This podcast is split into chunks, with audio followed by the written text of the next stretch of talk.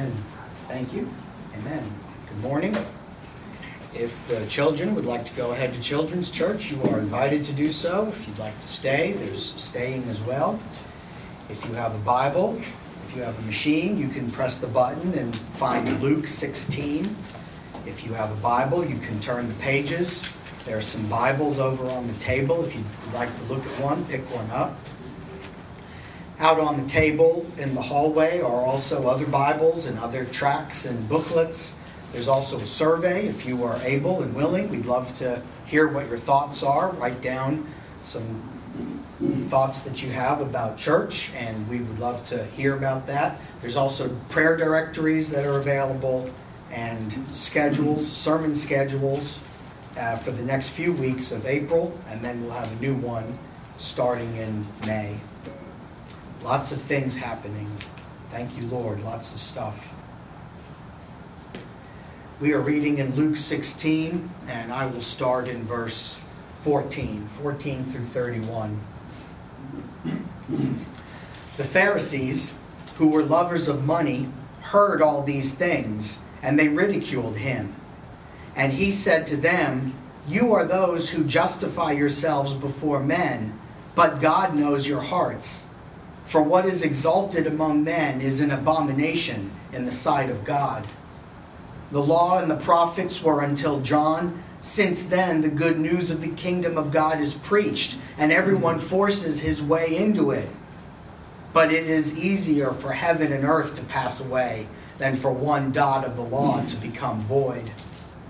Everyone who divorces his wife and marries another commits adultery and he who marries a woman divorced from her husband commits adultery. There was a rich man who was clothed in purple and fine linen, and who feasted sumptuously every day. And at his gate was laid a poor man named Lazarus, covered with sores, who desired to be fed with what fell from the rich man's table. Moreover, even the dogs came and licked his sores. The poor man died and was carried by the angels to Abraham's side. The rich man also died and was buried. And in Hades, being in torment, he lifted up his eyes and saw Abraham far off and Lazarus at his side. And he called out, Father Abraham, have mercy on me, and send Lazarus to dip the end of his finger in water and cool my tongue, for I am in anguish in this flame. But Abraham said, Child, Remember that you in your lifetime received your good things, and Lazarus in like manner bad things. But now he is comforted here, and you are in anguish. And besides all this, between us and you a great chasm has been fixed, in order that those who would pass from here to you may not be able, and none may cross from there to us. And he said, Then I beg you, Father, send him to my father's house, for I have five brothers, so that he may warn them, lest they also come into this place of torment. But Abraham said, They have Moses and prophets, let them hear them. And he said, No, Father Abraham, but if someone goes to them from the dead, they will repent. He said to him, If they do not hear Moses and the prophets, neither will they be convinced if someone should rise from the dead. Pray, Lord, you would bless the reading and the speaking of your word this morning. Your ways are not our ways, your thoughts are not our thoughts. Your word goes forth, and it will not return to you empty. Pray, Lord, your word would accomplish that which you purpose this morning. And pray, Lord, your word succeed, succeed in the thing for which you've sent it. Pray, Lord, you would teach us to be obedient stewards from this passage, not like the Pharisees. Bad example. Thank you, Lord, for your glory and your continued work in us. And all God's people said, Amen. Jesus is on his way to the cross. He has been wrestling with the Pharisees back in chapter 15, 14. This is ongoing, ongoing issues between him and them. Chapter 16 began where he was teaching the disciples and he spent time, verses 1 through 13, about being a shrewd steward and being a faithful steward, focusing on the kingdom, love of God, not love of money. And in verse 14, the Pharisees hear this. They are lovers of money. They begin to mock and ridicule. Oh, look, there's Jesus going on, pious and mighty. Don't love money, blah, blah, blah. What's he going on about this time? Remember when he was up on the mountain? Blessed are the poor, blessed are the meek, blessed are the cheesemakers. I don't know what he's even talking about. Why are we listening? Let's move on. Get on with it. Jesus hears them mocking and ridiculing. He's got something to say to them. He's got something to say to their attitude. He has something to say to us. He begins to rebuke in a series. This rest of the chapter, verse 14 through 31, is one unit, a series of rebukes. He's unloading the kitchen sink, he's bringing both barrels to bear, and he's not holding back. Are you talking to me? Are you talking to me? Let me tell you what I have to say. You could read this, and it seems like he's all over the place. First, he's talking about law and prophets. Then, he's talking about divorce. Then, it's the rich man and Lazarus. Does Jesus have ADD? Can't he continue? Can't he complete one thought? But actually, there are two main ideas that he wants to drive home. And you find that on the back of your bulletin. There's two sections that we'll be dealing with having a right view of rules, having a right view of riches, being an obedient steward. And then next week, he'll turn back to teaching the disciples, and we'll deal with that next week. Maybe Jesus has to rebuke you today for some of your thoughts, for some of your attitudes, for your priorities that need to get right. The Pharisees were a bad example they should have known better. Instead, they mocked and ridiculed. So Jesus is going to set them straight and pray that He's going to set us straight. He knows their hearts. The first thing He deals with is the relationship of them and rules, lovers of money. And He said to them in verse 15, You are those who justify yourselves before men, but God knows your hearts. The Pharisees were big lovers of money. They were big into themselves. They were lovers of themselves for everyone to see. In other places, Matthew 23, Jesus unloaded there, You hypocrites, you hypocrites, you hypocrites. They were so solemn in their fasting. Look at me, I'm doing such a great job at fasting. Look how close to God I am. They would pray so loudly. They would give so much money into the plate and make sure everybody saw and heard. They would travel very far in order to get a convert. They would apply extra rules for those converts that they wouldn't even follow themselves. They were whitewashed tombs. They had logs in their own eyes, and they were so busy taking out specks of other people's eyes. They maintained an outward obedience to the law. They even added to it, they embellished it, they elevated it. More important to follow the law than God Himself. I think a lot, my background and my upbringing, Sabbath, Shabbat, on Saturdays, Sabbath rules, the fourth commandment observe the Sabbath day, keep it holy. And the Pharisees were able to make a gajillion other rules, regulations, everything to follow. I remember my aunt and uncle going on about and cousin, aunt, uncle, cousins talking about some of these same issues today. How far can you drive on the Sabbath? What kind of car can you drive on the Sabbath? Is there a reason that you should walk or drive, or should you do a combination of both? Is it okay to listen to the radio while you're driving your car or not on Sabbath? Sabbath laws, kosher laws, and what's supposed to be eaten or not. This is what the Pharisees were investing their time in. Jesus says to them, You lovers of money, you are those who justify yourselves before men, and you look good, but God knows your hearts. Not really obedient to the Lord.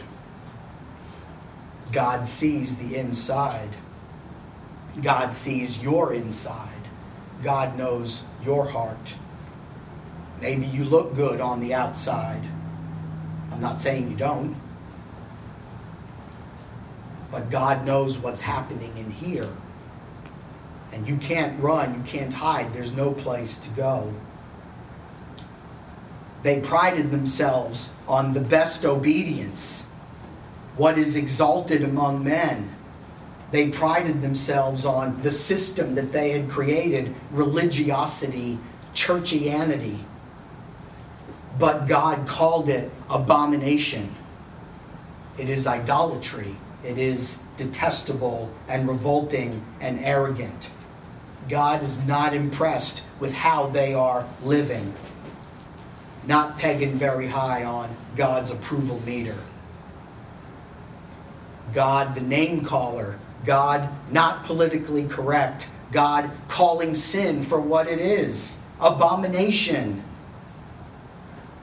You people are so obedient, verse 16. You people are so obedient to the law and prophets. If you knew the law and prophets, you would know that I am here and I fulfill that. They point to me, and that time is over. I'm here. The king has come. And I'm preaching the good news of the kingdom of God. The age to come has come in me. Like we celebrated at the table this morning, the new covenant. The new covenant is fulfilled. Everyone's trying to hear and get in. Everyone's trying to force their way ins at the end of verse. Wow. Everyone's trying to force their way in at the end of verse 16. They were all pressing in. The tax collectors and sinners, teach us more. Let us know there's hope and grace and mercy and forgiveness. And you Pharisees are mocking and ridiculing, claiming we follow the law. The fact is, in verse 17, it is easier for heaven and earth to pass away than for one dot of the law to become void. The law is good and right, and it will not pass away or become void. You Pharisees missed the boat. The Pharisees were to be obedient to God in relationship to God, not about putting on a show, not about doing what's right on the outside and looking good, not whitewashed tomb or clean cup on the outside, dirty on the in. God sees hearts. He knows modern day fakeness, modern day Pharisees is an abomination. Obedience to the law should lead to Jesus and relationship over rules. The way that we live as citizens of the kingdom in purity and holiness and practicing righteousness and trusting. And even when we prayed earlier, even when things are difficult and you don't know what's going to happen and how in the world are things going to fit together and come about, but God works and we are to trust and depend and have faith. It's too easy to get caught up. We all want to be modern day Pharisees and caught up. Just give me, what am I supposed to do? Give me a set of rules. What can I check off on my list? And the love for rules become in place of love for God. How do you operate as husband and wife? By a list of rules. How do you operate as a family, parents and children? Follow the rules. Rules have their place, but it's about relationship first. In verse 18, he continues this idea. I can talk to you about Sabbath, Shabbat, or kosher food, but Jesus decides in verse 18 to give the example of the law and marriage He's not ADD. This isn't squirrel. This isn't some other thought. But he's just using this as an example, again, rebuking the Pharisees. If you want to talk about divorce and marriage and remarriage, we can talk a lot about that. Jesus had a lot to say. But the point is that the Pharisees mock him. They don't even follow the law as they are supposed to the Pharisees had a practice of divorce and disobedience to the law. I saw on the news this week Nicolas Cage was married, his fourth marriage, after four days, done with that. I was too drunk to know what was going on at the time. That's the reason we're getting divorced. Sounds like some of the Pharisees thinking. Is it okay if we get a divorce? Matthew 19, verse 3. Why did Moses command divorce? 19, verse 7. They had taken the law, Deuteronomy 24, and they had warped it, perverted it, bent it wherever they wanted. God did grant divorce as a provision, as an exception to the rule. Divorce in itself, not a goal, not a command, and yet under some of the Pharisees, Rabbi Hillel it's okay if you get divorced if your wife burned your dinner. And Rabbi Akiba said, if your wife isn't pretty anymore, you can get a divorce. You're okay. Hold on a minute. Verse 18 is the example that Jesus provides, speaking to the Pharisees. If you're going to be dishonest with Deuteronomy 24, if you're going to be dishonest with practice of law and prophets, you're going to be dishonest with a little. Won't you be dishonest with much? You people, not you people, but the Pharisees, in love, or, in love with their money, in love with themselves, and how that looked in their relationships. Kicking a wife to a curb just because she burned dinner just because she may not be as pretty as she was. The Pharisees were misunderstanding the rules, they were misapplying the rules, they were making up rules, they were exaggerating and elevating the rules, prioritizing the rules over relationship with God. That is all signs of disobedience. It stands in the way of knowing and walking with the Lord the legalism of Sabbath, even today, the legalism of drink or don't drink, alcohol, no alcohol, Sabbath, marriage, what do we wear to church, what to eat. It's very easy to get caught up in those things. God knows your heart.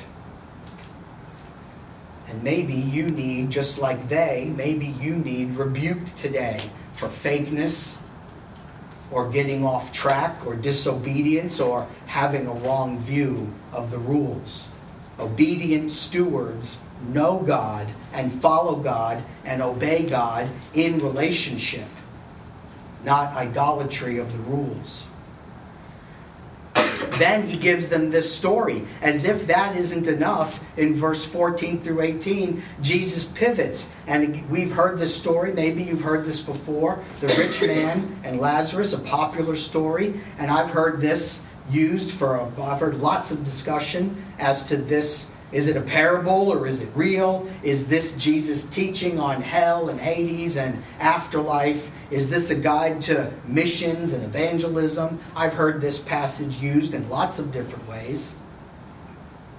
But it comes in rebuke. It is Jesus speaking to the Pharisees about disobedience, being a good steward and obedient with riches and resources. The rich man's disobedience, Lazarus's Lazarus the example of obedience. Verse 19 The rich man was clothed in purple and fine linen. He was well fed. I got drink in my hand and toes in the sand and beautiful girl on each arm. It's five o'clock all the time for the life of the rich man. Life is good, except he looks over there, verse 20, 21. Ew, what an ugly sight. Lazarus, the poor man, covered with sores, the dogs licking their sores. How am I supposed to enjoy myself and my life and all my riches when I got to see that? Somebody shut the blinds. He loved his riches too much. What should he have done with Lazarus, the poor man? The rich man loves his riches too much, just like the Pharisees who love their money too much. The Pharisees are the rich man in this story. They love their riches and their position more, and they wouldn't lift a finger to help the poor guy who's in need of help. Jesus tells the story, and here's the twist the tables are turned, the rich man's in hell, torment. Lazarus is at Abraham's side, and he cries out, the rich man, Show mercy, verse 24. Have mercy on me. Yeah, just like you had mercy on Lazarus when you should have and you didn't. Just like the Pharisees didn't show any mercy when they should have and didn't. Oh, just send a message, verse 28. Oh, just send a message, warn my family. Even though they never bothered, he never bothered to listen or send a message, and the Pharisees never bothered to listen to any words that were spoken. Verse 29 through 31. No, won't even listen to Moses and the prophets, which speak to them about Christ. How ironic, the Pharisees were the keepers of all that Moses and the prophets had said and yet they didn't listen. They listened, but they didn't listen. Why are they going to listen now? And in this story, if the Pharisees are like the rich man, the poor man is like Christ. And they're not going to listen to the law, the prophets, Moses, the Pharisees, Moses and the prophets. Why would they listen to the poor man who suffered who didn't get treated right, who had sores, who is the messenger who comes from the dead bearing good news. Layers here to this story. There's symbolic metaphor and meaning. It was more important for the rich man to love his riches, more important for the Pharisees to love their money, ridiculing Christ's teaching they should have used their riches rightly, seeking first the kingdom of God. But it is the love of money that gets in the way of obedience. These verses are the rebuke that Jesus offers them. And by that negative example of the Pharisees, I'm turning it over to the positive. We are to be obedient stewards use our riches and resources rightly, use the rules rightly. What does obedience look like in your life? What does it look like in the life of your family? What does it look like in the life of this church? How to relate to the rules, how to relate to resources, how to relate to the Redeemer. Because that is what's most important. And we get this right all the time, don't we? We do not. We are born again. Thank you, Lord, for borning us again, birthing us again. And yet it is a lifetime of struggle, a lifetime of obedience, and fighting the good fight of faith. We falter along the way, but He has risen and He lives and He works in us through the Spirit so that we can keep these things in check. And thank you, Lord, for brothers and sisters in Christ, the community that helps keep it in check. If I go off the rails, you need to say something. And if you go off the rails, we, we need to talk about that. Our example is Christ. Christ is the definition of obedience, the perfect example. And as we walk in relationship to Him, hopefully that will be shown in our lives. This is what Richard Sibbes said. Last thing. This is what Richard Sibbes, great pastor, I like to read him and hear his sermons back in the 1700s, Puritan days. When we see the humility and obedience of Christ, when we look on Christ as God's chosen servant, as sure as He is our head, it transforms us to be like Him in humility and obedience. Lord, would you do a great work in our lives? Make us more obedient. Make me more obedient when it comes to riches and rules. Lord, would you do that work in us? Let's take some time in quiet, reflect on these things. Don't follow the bad example of the Pharisees. Lord, what would you have us do with this word this morning?